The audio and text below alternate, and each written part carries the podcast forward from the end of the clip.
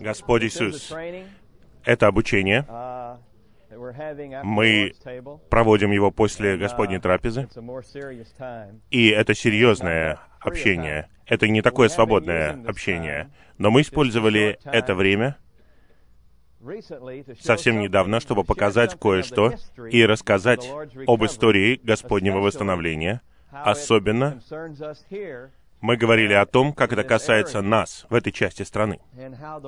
Как Господь начал двигаться в этой стране и в этой части страны, в Техасе особенно.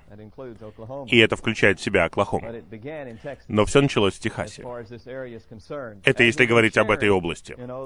Как мы говорили, Господь в своем замысле хочет восстановить своих людей и вернуть их к себе.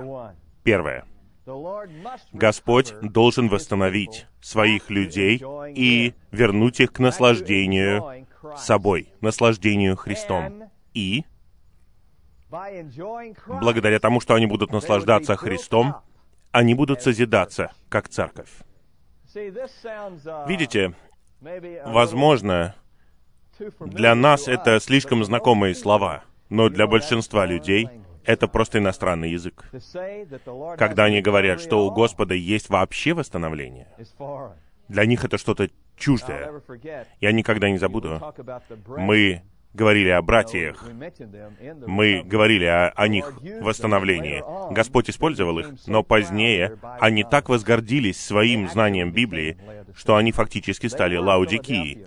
Они были Филадельфией, когда они появились в 1800-х годах. Они были настоящей Филадельфией. И Филадельфия продолжалась, но потом они стали Лаудикией. Я просто приведу вам пример. Брат Фрэнсис Болл знал отца известного миссионера. Многие из вас слышали о нем. Он написал книгу, он погиб занимаясь миссионерской работой. Итак, его отец был великим руководителем среди братьев. И Фрэнсис говорил ему об этом и сказал, что у Господа есть восстановление. Я просто говорю, что это иностранный язык. И этот человек сказал, неужели ты думаешь, что если бы у Бога было восстановление, Он не сказал бы мне об этом? Это показывает, насколько гордыми они стали. На самом деле, некоторые так и думают. Но я хочу сказать вам, что у Господа есть восстановление. И Он говорит вам об этом. Аминь. Аминь. Но не все хотят услышать об этом. Не все хотят услышать это. И не все примут это. Но слава Господу за тех, кто принимает это и слышит это. Потому что Господь действительно должен восстановить. Он должен восстановить Христа как все, как нашу жизнь, как все. И церковь как выражение явления такого наслаждения богатым Христом. И это восстановление, несомненно, как мы уже отмечали, началось с Мартина Лютера, продолжалось на исходе темных веков, привело к людям внутренней жизни, к братьям, и, конечно же, Сначала к маравским братьям, потом к так называемым братьям в Англии, которые разделились в основном на две группы — открытые братья и закрытые братья. Одни последовали за Дарби, а другие последовали за Ньютоном. Все это потому, что братья не видели почву единства, поэтому они разделились. Вслед за ними были еще люди внутренней жизни, пока в 1922 году Господь не воздвиг Вочмана Ни в Китае. Слава Господу! Господь воздвиг его как молодого человека. И он устроил все так, что он мог усвоить все связанное с внутренней жизнью. Еще будучи молодым человеком, он усвоил то, что мы все еще пытаемся понять сейчас. Многие вещи, связанные с внутренней жизнью, он мог понять еще молодым. Он написал «Духовный человек» три тома в 23 года. Он написал «Славную церковь». Это классическая книга. Эта книга «Славная церковь» была написана, когда ему было чуть за 30, 31 или около того. Этот человек увидел так много в молодом возрасте. Так много, что в возрасте 52 лет Господь отложил его. Его служение закончилось, когда ему было 52 года потому что так много было дано ему. Но мы знаем, что он был отложен и помещен в тюрьму. И он там молился. И я верю. И брат Ли говорил точно. Я убежден, что он молился 20 лет. Молился, чтобы Господне восстановление пришло в эту страну. Он знает это. И он 20 лет этим занимался. И вы знаете, именно в то время, когда Господнее восстановление начало распространяться в этой стране, он умер. Мы не знаем, умер ли он сам или его убили. Но он умер в тюрьме. И благодаря этому человеку в Китае, Вочману Ни, Господь восстановил последнее положение. А именно, вместилище, чтобы вмещать все аспекты Христа, то есть церковную жизнь. Церковная жизнь — это вместилище, чтобы содержать все богатство Христа. Без церковной жизни и надлежащей почвы, почвы единства, Христос как жизнь вытекает. Мы видели это. Многие люди за прошлые годы касались чего-то от Христа как жизни, но при этом нет вместилища, чтобы содержать это, и проходит несколько лет, и все исчезает. Даже совсем недавно здесь, вот в этой части страны, три группы коснулись чего-то. Они собрались вместе и сказали, это чудесно, и через год они начали сражаться друг с другом. Потому что они не знают, во-первых, как переживать Христа как жизнь с крестом. И во-вторых, они не знают ограничений Божьего Слова в том, что касается границ церкви. Знаете, у церкви есть границы. Есть ограничения у церкви. И граница. И церковь не может заходить за эти границы, и церковь не может быть меньше границ.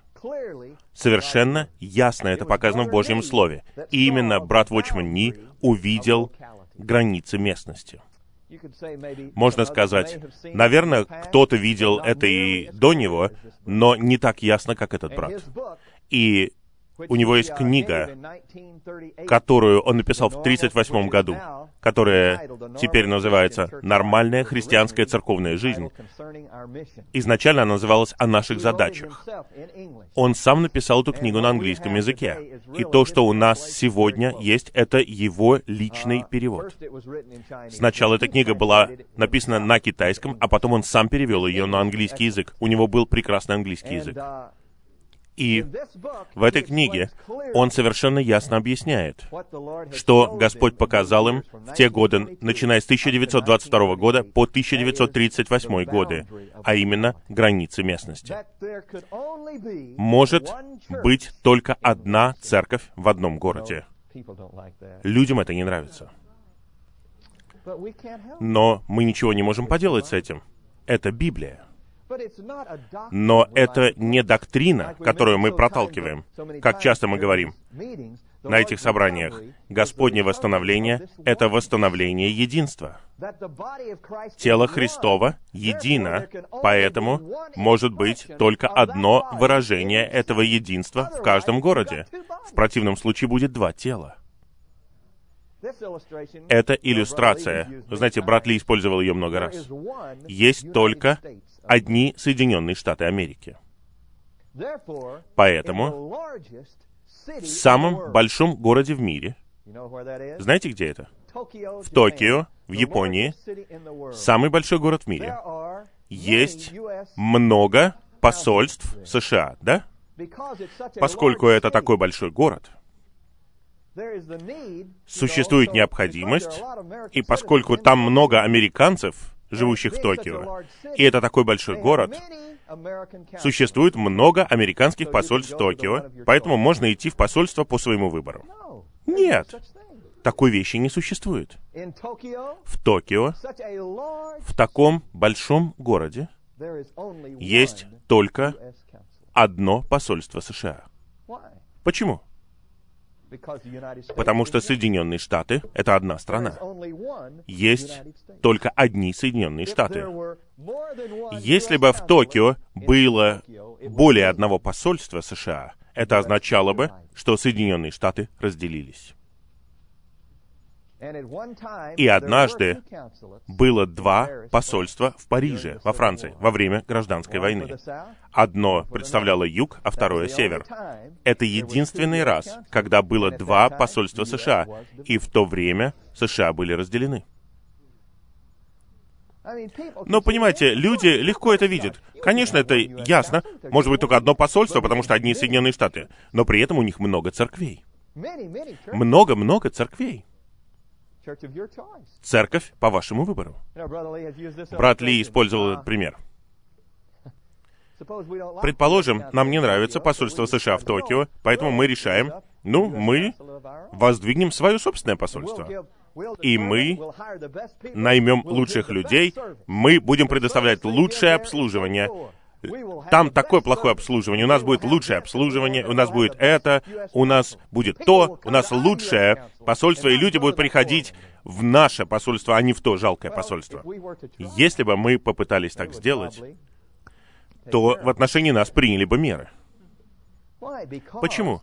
Потому что есть правительство. Есть правительство Соединенных Штатов Америки. Никто не осмеливается воздвигнуть еще одно посольство в Токио, потому что люди боятся правительства Соединенных Штатов Америки. Но печально, никто не боится Божьего правительства. Никто не боится правительства Бога. Однако существует правительство, согласно этому слову. В Слове есть одно тело. Одно тело Христово. И может быть только одно выражение этого одного тела. В противном случае это тело разделяется. Поэтому в Библии, вы знаете, в Библии, в Библии никогда не говорится более чем об одной церкви в одном городе. Никогда. Церковь в Иерусалиме появилась в Иерусалиме. Церковь в Антиохии. Из Антиохии все распространилось по Малой Азии, в Коринф, в Эфес, но там она называлась Церковь в Коринфе. Церковь Божья, которая в Коринфе. Божья церковь — это церковь в городе. Церковь Бога в Коринфе. Читайте дальше, читайте всю Библию. Никогда нет другой церкви. Бог никогда не слышал о баптистской церкви. Извините. Бог никогда не слышал о ней. Ее придумал человек. Бог знает только одну церковь. Это церковь, которая есть тело Христова, которая выражена как одна церковь в каждой местности, потому что тело одно. Это вместилище. Если у вас нет этого вместилища, вы не сможете вмещать Христа как жизнь. И это Господнее восстановление. Восстановить нас и вернуть нас к Христу и к этому вместилищу церкви. Брат не увидел это. Он увидел это так ясно в Китае. Удивительно. У брата не было столько духовных переживаний, он написал столько книг. Но брат Ли говорил нам, что они никогда не думали публиковать что-либо на английском языке. Они не думали этого. Господь это сделал. Вы знаете, когда брат Ни был в тюрьме, какие-то люди в Англии начали публиковать книги брата Ни на английском языке. И в 1957 году книга «Нормальная христианская жизнь» впервые была издана в этой стране. Я в 1958 году получил экземпляр этой книги. У меня есть старый экземпляр, опубликованный еще в Бомбее, в Индии. На английском языке. Victory Press в Британии. Но все это опубликовано еще было в Бомбее, в Индии. Это первое английское издание брата Ни.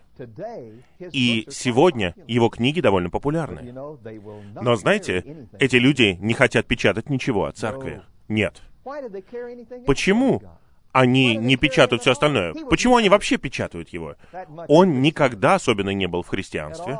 Вообще. На самом деле в Китае миссионеры его ненавидели. Но сегодня его пытаются представить как одного из них. Ну, мы знаем, что Господь использовал этого брата, чтобы восстановить церковную жизнь. И как мы говорили, от него эстафета перешла к брату Ли. Он лично отослал брата Ли до того, как пришли коммунисты.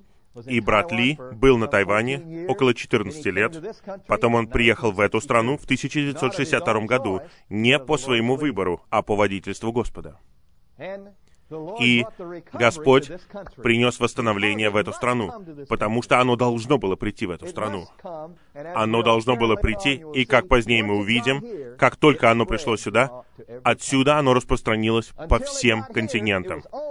До того, как оно пришло сюда, оно было только на Дальнем Востоке. После того, как оно пришло сюда, оно побыло здесь какое-то время, и потом оно распространилось почти на все обитаемые континенты.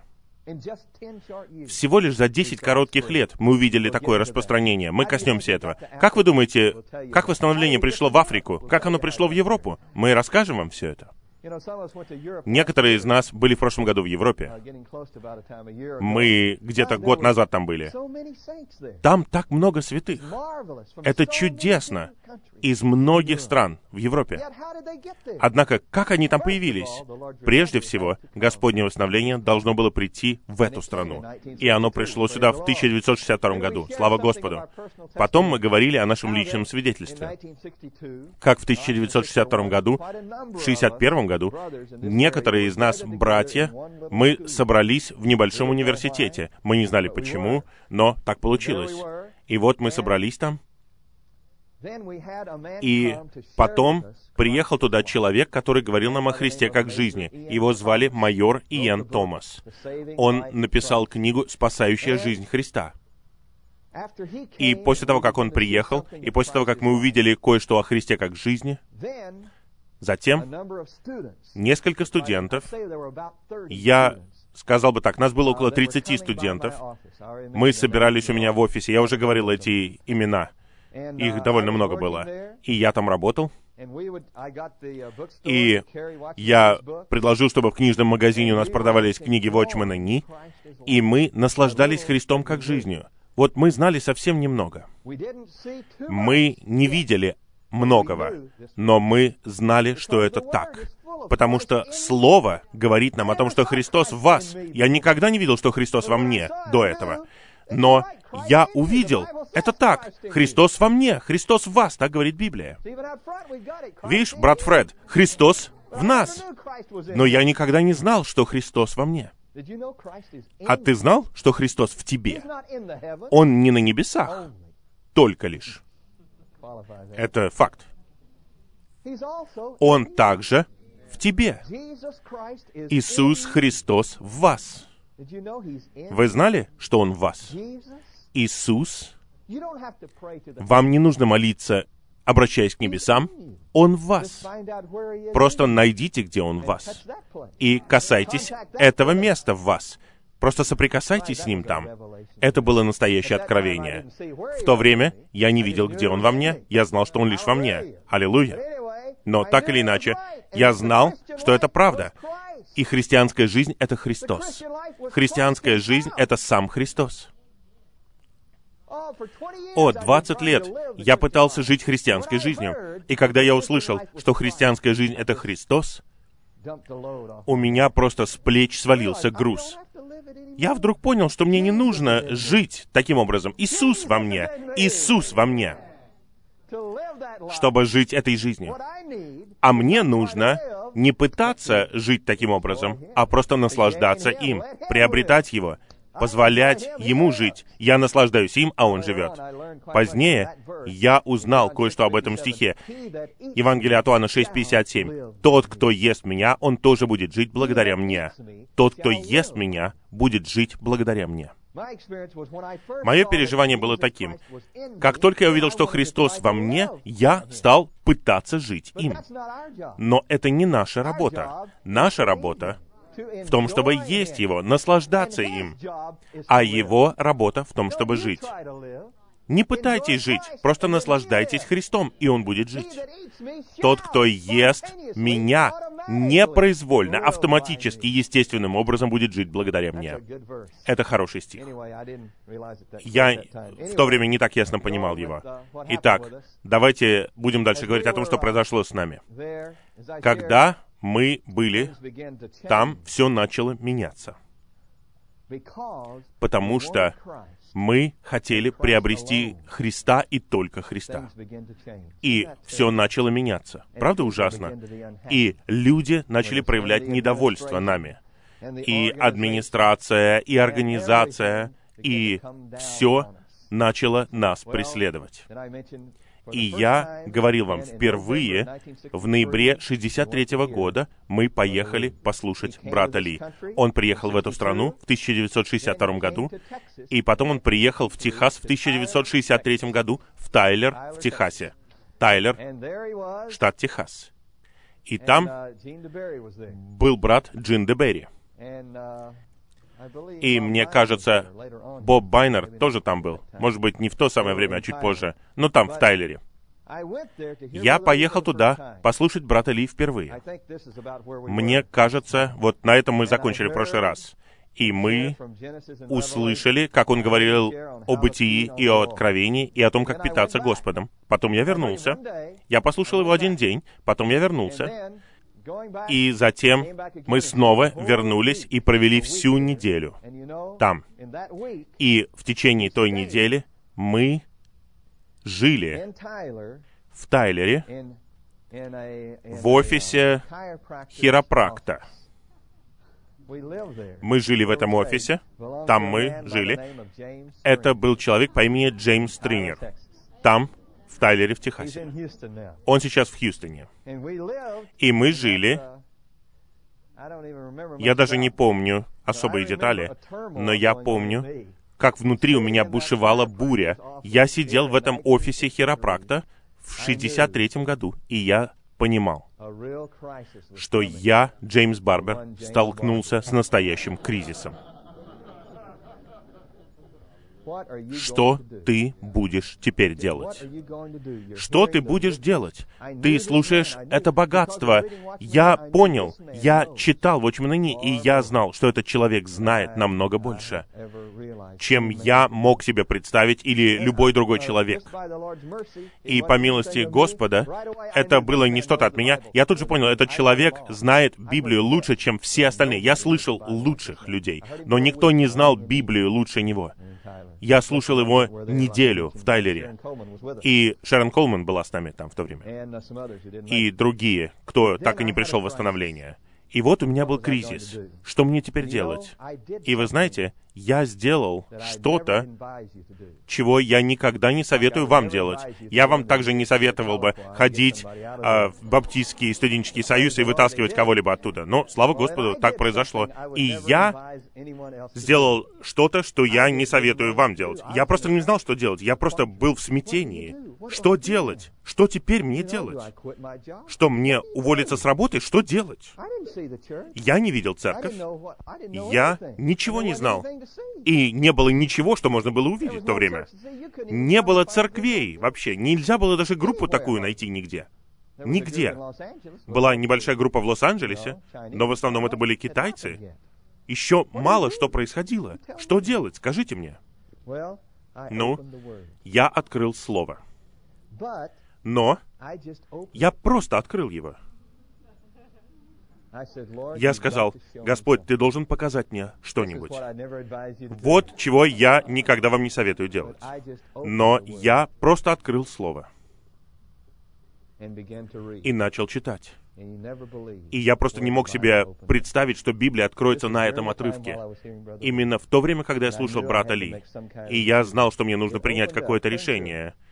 Просто я открыл этот отрывок. Давайте откроем его. Исайя, Исаия.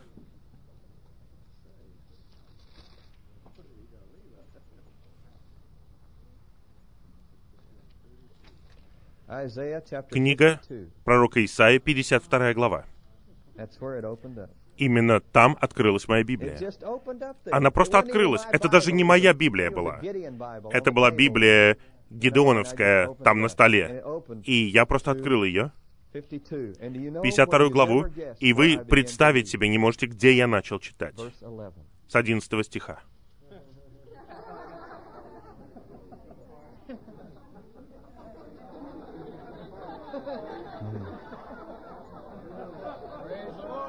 Слава Господу!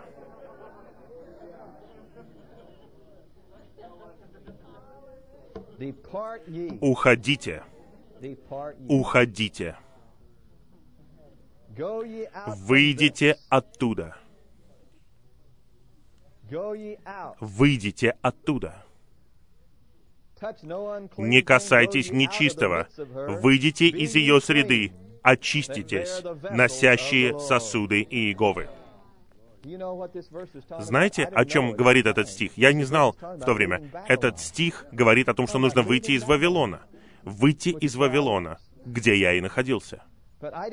Но я не понимал ничего о том, что значило это слово. Но я увидел это слово «выйдите оттуда». Эти два стиха, также 12 стих. «Ибо вы не с поспешностью выйдете и не будете уходить бегством, ибо Иегова пойдет перед вами, и Бог Израиля будет стражем позади вас. Не просто стражем впереди. Другими словами, Он будет не просто идти впереди меня, но идти за мной. За нами, за мной. Ну, я бы сказал так, я не рекомендую вам делать этого, просто открывать Библию, брать стих и двигаться согласно этому стиху. Но я так и сделал. Я так и сделал. Я принял это как ясное слово от Господа. Нужно выйти. Выйти. Я не знал, куда. Я уверяю вас. Я просто почувствовал себя как Авраам. В Библии говорится, что Авраам вышел, не зная, куда идет. И однажды я читал статью об Аврааме, и заголовок ее был такой «Идти без карты». И там мы видим этот стих. Авраам вышел, не зная, куда идет. Потому что Бог сказал ему идти, но он не сказал, куда идти. Он сказал, просто уходи. И я буду твоим путем. И именно так я и чувствовал. Нужно выходить. А куда выходить? Я не видел церковь. Я ничего не видел, кроме того, что я увидел Христа как жизнь. Я увидел вот передо мной человек, который знает Слово. И здесь мне нужно вернуться немного назад. В то время, когда я слушал брата Ли, вышла книга «Нормальная христианская церковная жизнь». И менеджер этого книжного магазина спросил меня, «Хочешь заказать ее?» Я сказал, «Ну да». И он заказал два экземпляра.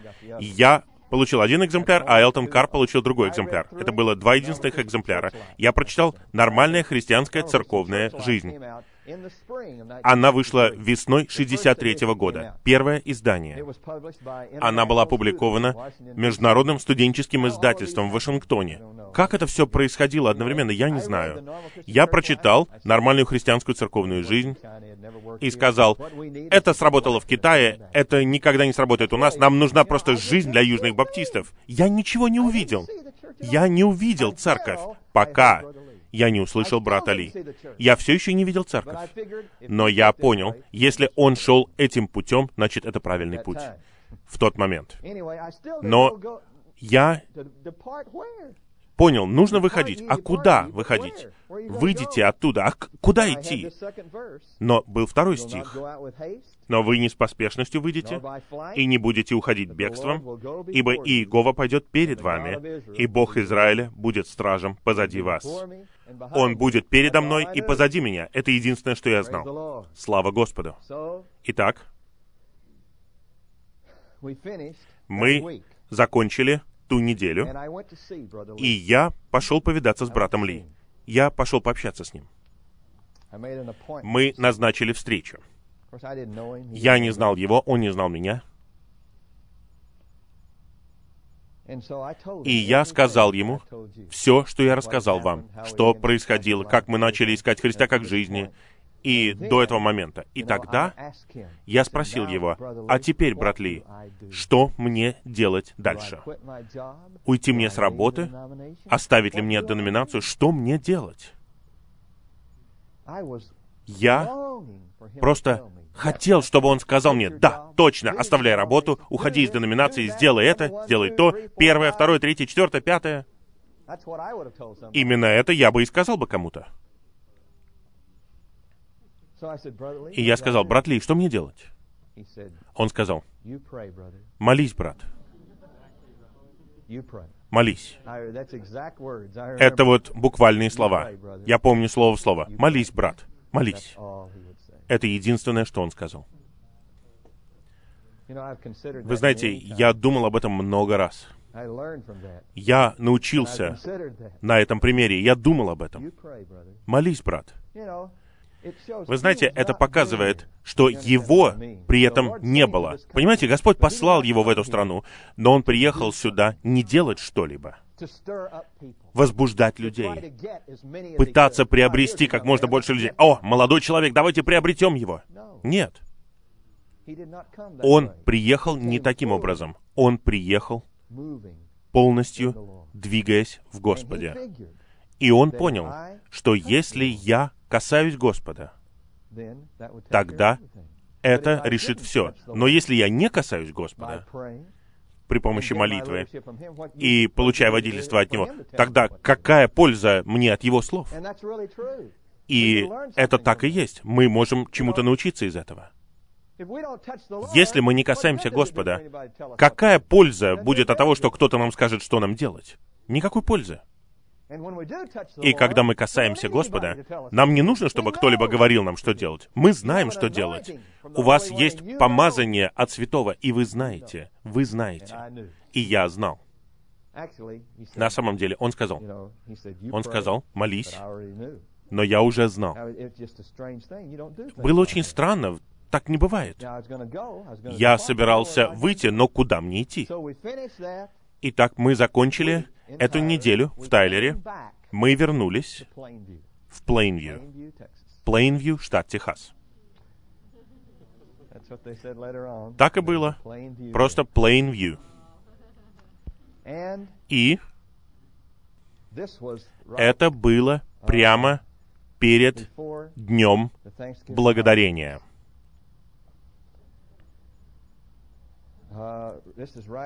Это было примерно где-то 12-13 ноября, когда я вернулся. Может быть, число 15 было. И я ждал неделю. Я действительно скажу вам, я не молился, не молился особенно. Я знал, я знал, что мне нужно делать, но проблема в том, как это сделать. Что делать? Просто уйти? Просто уйти с работы, уволиться, это то место, где вы выросли. Вы были там 20 лет. Вы получили образование, и просто уйти и выйти. Куда? Куда идти? Что делать? Как кормить семью? У меня была работа, мне платили деньги. Я жил благодаря этой работе. Что делать? И я помню, я взял информационную книжку об этом университете, этой семинарии. И я смотрел на всех профессоров. О, этот профессор учил меня греческому языку, этот профессор обучал меня богословию. И у меня возник вопрос, неужели все эти люди неправы? Неужели все эти люди неправы? У меня был этот вопрос внутри. Вот доктор, дорогой брат, Доктор Гидеон учил меня греческому языку. Он все еще там, преподает греческий. Двадцать лет спустя он все еще преподает греческий. Господь Иисус. Неужели все эти люди ошибаются? Но, понимаете, Господь не ответил, да, все они неправы. Вот мы хотим таких ответов, понимаете? На самом деле, я слышал, как вы отвечаете таким образом. Неужели все они неправы? Да, все они неправы. Нет, Господь не ответил мне таким образом. по-настоящему не ответил. Но у меня было ясное ощущение, когда у меня была эта мысль внутри, неужели все они неправы? Господь сказал, вопрос не в том, правы они или неправы. Вопрос в том, сделаешь ли ты то, что я показал тебе. У меня было ясное ощущение.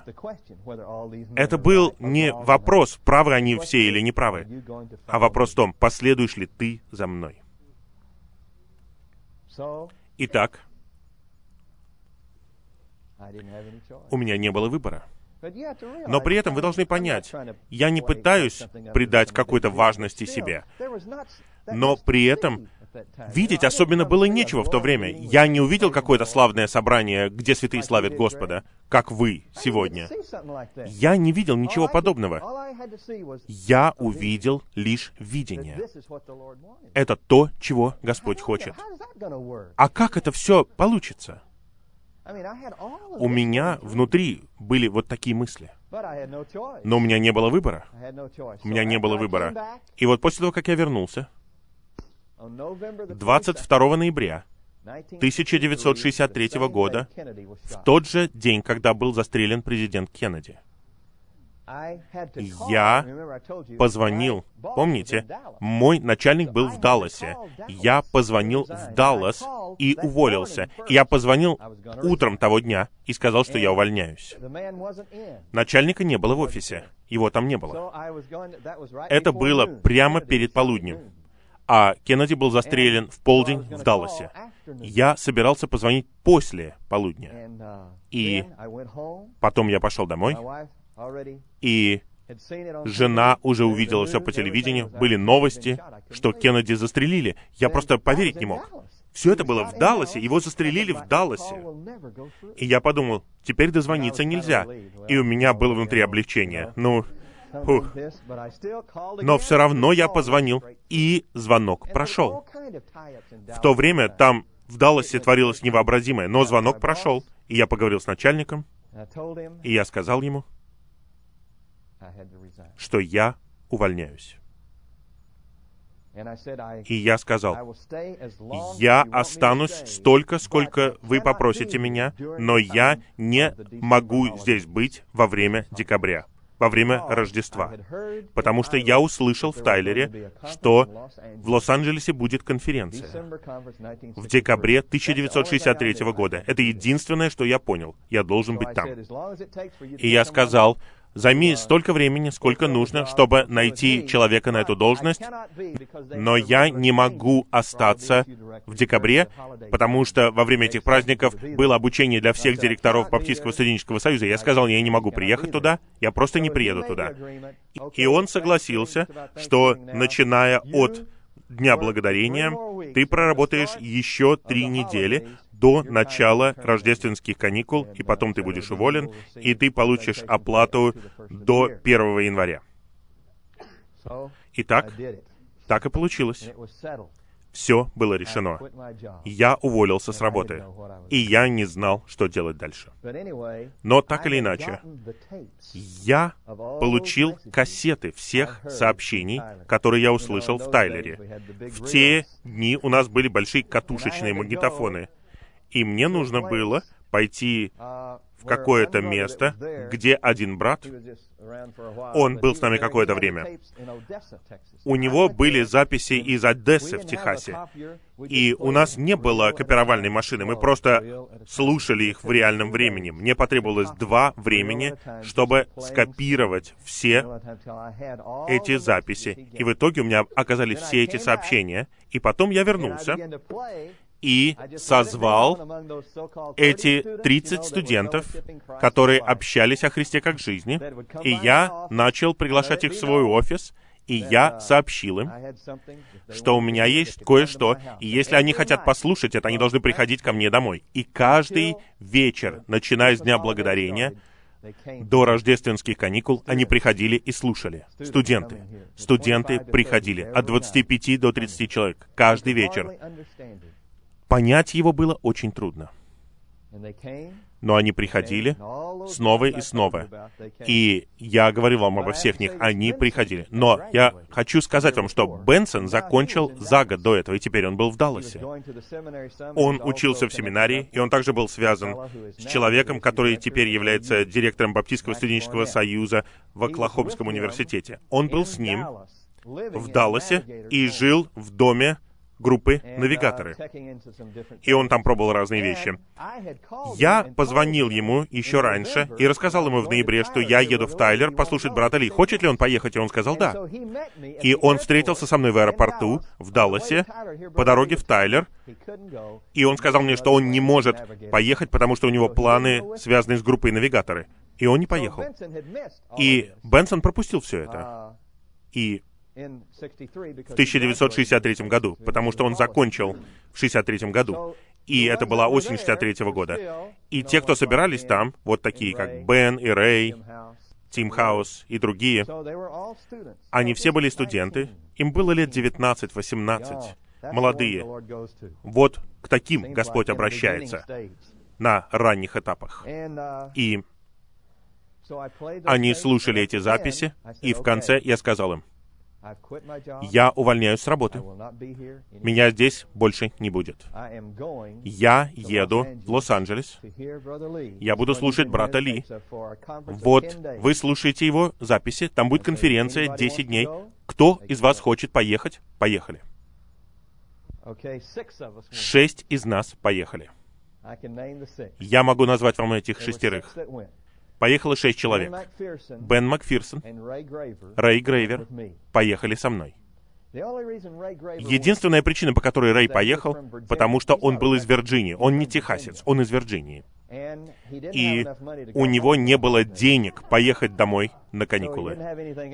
Ему просто больше нечего было делать. И также он хотел доказать нам, что все это неправда. Он ничего не видел в то время. Я потом это узнал. Но он собрался, и он поехал. Его с нами не было, вот как Фома. Он не увидел то, что видели мы. Поэтому он просто решил поехать и посмотреть. В то время он изучал психологию. И вы не поверите, но когда мы приехали в Лос-Анджелес, брат Ли говорил по утрам, а днем у него было собрание для вопросов и ответов. И Рой задавал ему вопросы, и не соглашался с ним, оспаривал это, оспаривал то. И Бен так разозлился на Рэя. Он сказал, зачем мы его привезли с собой?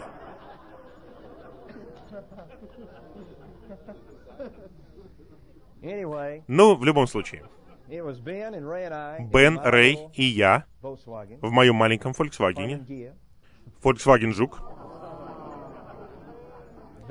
Очень маленький и без обогревателя. И потом Родни Филлипс одолжил машину Бенсона «Шевроле» 56 года он одолжил машину Бенсона. Каким-то образом он поехал в Даллас, одолжил у него машину и поехал. Он поехал, Макс Хейл и Джо Янг. Эти трое поехали. Две машины поехало. Итак, так все и было. Мы все поехали в Лос-Анджелес, не зная, что будет дальше. Я точно не знал. Я уволился с работы. Я подумал, наверное, Plainview где-то 40 миль от Лабака, а я учился там в Техасском технологическом университете. У меня степень по истории, и я, правда, не мог быть учителем, у меня не было лицензии. И я думал, наверное, мне нужно будет вернуться в университет, получить учительский диплом и преподавать в школе. Я вот так думал. Итак, uh, слава Господу. На этом я остановлюсь. Хорошо. Uh, в следующий раз мы будем говорить о том, что произошло в Лос-Анджелесе. Всегда будет что-то дальше. Также я расскажу вам, uh, ну, какие-то подробности. Я знаю, мы говорим о многих подробностях, но нам нужно это делать, потому что это очень интересно.